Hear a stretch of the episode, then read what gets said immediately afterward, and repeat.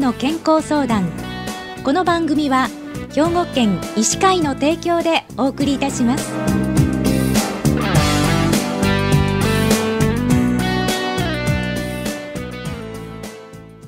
みんなの健康相談、ご案内の広井千佳子です。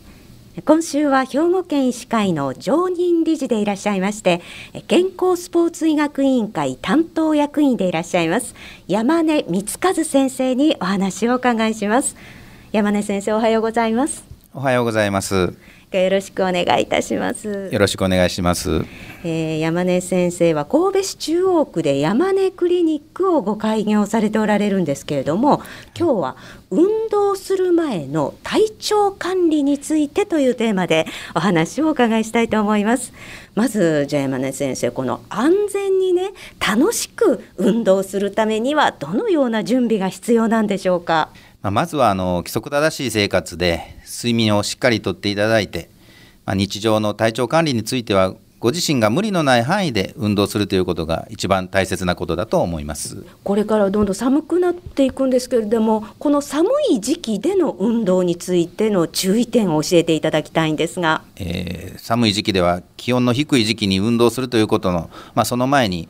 まあ、服装に注意して、まず運動がしやすくなるべく暖かくしていただいて、体温が下がらないようにすることが重要だと思います、はい、またあの準備体操ですね、えーえー、マラソンなど長く走るようなスポーツの準備には十分なストレッチも、えー、必要だと思います。ストレッチをすることで体温低下を防ぐことができ、筋肉もほぐれ、まあ、アキレス腱断裂などの危険な怪我にならないようにするような工夫が必要だと思います。じゃあ、あの食事も大切だと思うんですけれども、この重要性について教えてください。まあ、特にマラソンなど長時間運動する前の準備としては、エネルギー不足にならないような注意が必要です。エネルギー源の確保のためには、まあ、炭水化物の上手な摂取があ、まあ、あのおすすめなんですが、うんまあ、特にあのお米やパスタ料理なんかもまあ非常にいいな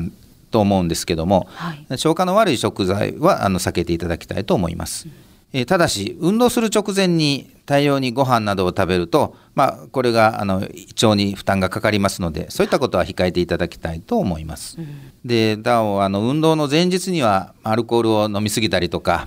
また前の日に生ものですね、お刺身とか生牡蠣などを取ってしまって、はいえー、当日にお腹を壊してしまったりすることがあります、えーはいまあ、他にもあの油の多いような料理とか強い香辛料の効いた料理というのは、まあ少し避けていただいた方がいいと思います、うん、結構あの走ってる間の下痢なんかも、えー、きつい場合がございますので、うんまあ、そういうのに襲われないようにくれぐれもご注意していただきたいと思います、うん、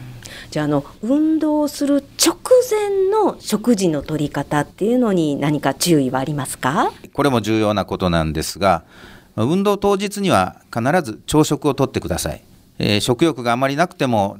えー、必ず食事少しでもとることが大切なことだと思います、うんえー、バナナなどすぐにエネルギー源になるようなものが、まあ、非常にいいかと思いますが、マラソンなど長時間走るような場合には、まあ、要するに昼食を食べずに、えー、走ることになり、最後にエネルギー不足でゴールにたどり着けないような、まあ、そういったことがあります。で、今は新型コロナウイルス感染症の流行があり、まあ、体温管理も、えー、重要になってきますので、はいまあ、発熱があった場合とか、本当に体調が優れない場合は運動は中止するべきかと思います、はいまあ、なお運動中の、 あのマスク着用というのはあの現在は不要になっておりますので、うん、あの付け加えさせていただきます、はい、じゃあ、 あのもしね、持病があって薬を飲んでいるような場合っていうのは何か注意はありますか？これも非常に重要なんですが、まあ、高血圧や心臓病などの持病がある方、まあ、他にも現在投薬を受けている方は、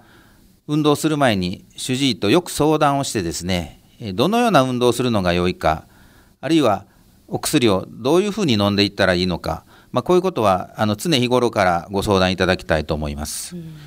特にあの血圧は重要だと思います、はい、寒い時期に急に走ったりすると血圧が非常に上昇しまして、本当にこれが体にとって非常に危険なことになるんですね、うん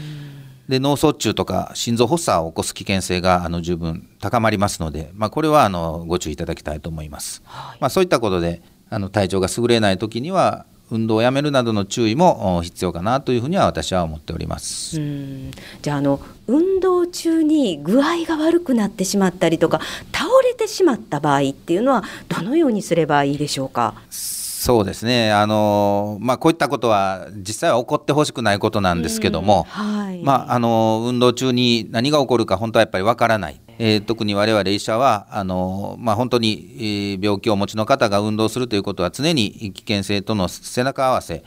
であるということを、まあ、常に考えておりますので、はい、まあ、いつ何時ですね、目の前で人が倒れていたり、まあ、あのした場合にはすぐに応援を要請していただきたいと思います。はい、で、意識や呼吸がちゃんとしていないかどうか、しているかどうか、まあ、その意識呼吸の有無を確認をしてですね、はい、でもし意識がない場合は、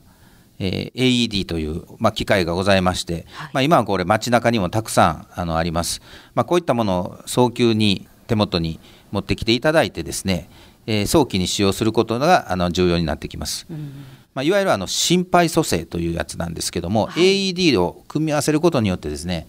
この救命率、この エーイーディー との組み合わせで救命率はよんばいにもなると言われております。はい、まあ、あの エーイーディー の詳しい使用方法というのはあのちょっと省略させていただきますけども、えー、簡単なあの機械になってまして、はい、ショックボタンっていうのがありまして、そこのボタンを押すだけで、えー、その心肺蘇生がうまくいきましてですね、えー、救命できるということがありますので、うん、できるだけ速やかにこの機械を使っていただくと安心して救命できるかなということがあります。なるほど。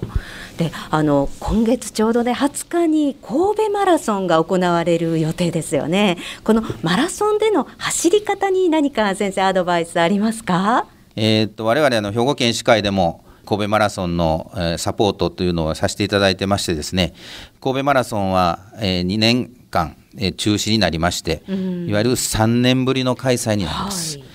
で準備はあの非常に万端整っていってるわけなんですけども、まあ、久しぶりのマラソン開催ということで現場もこれから最終段階に入っていくとこなんですけども、えー、ランナーの方も、まあ、さんねんぶりの神戸マラソンですので非常に期待を持って準備されているかと思うんですけども、うん、どうしても無理をされるような方が、まあ、多くいらっしゃいます。でいきなりこう走り出すと本当に先ほどの申し上げましたように準備運動なんかをしないで走りますと途中でへばってしまったりとかすることがありますので、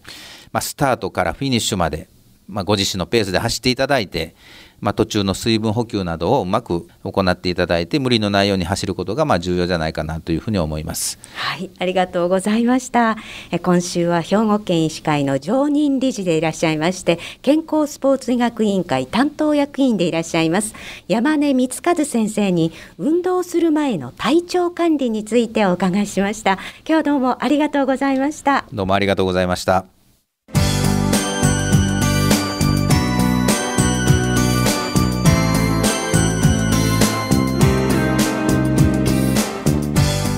みんなの健康相談、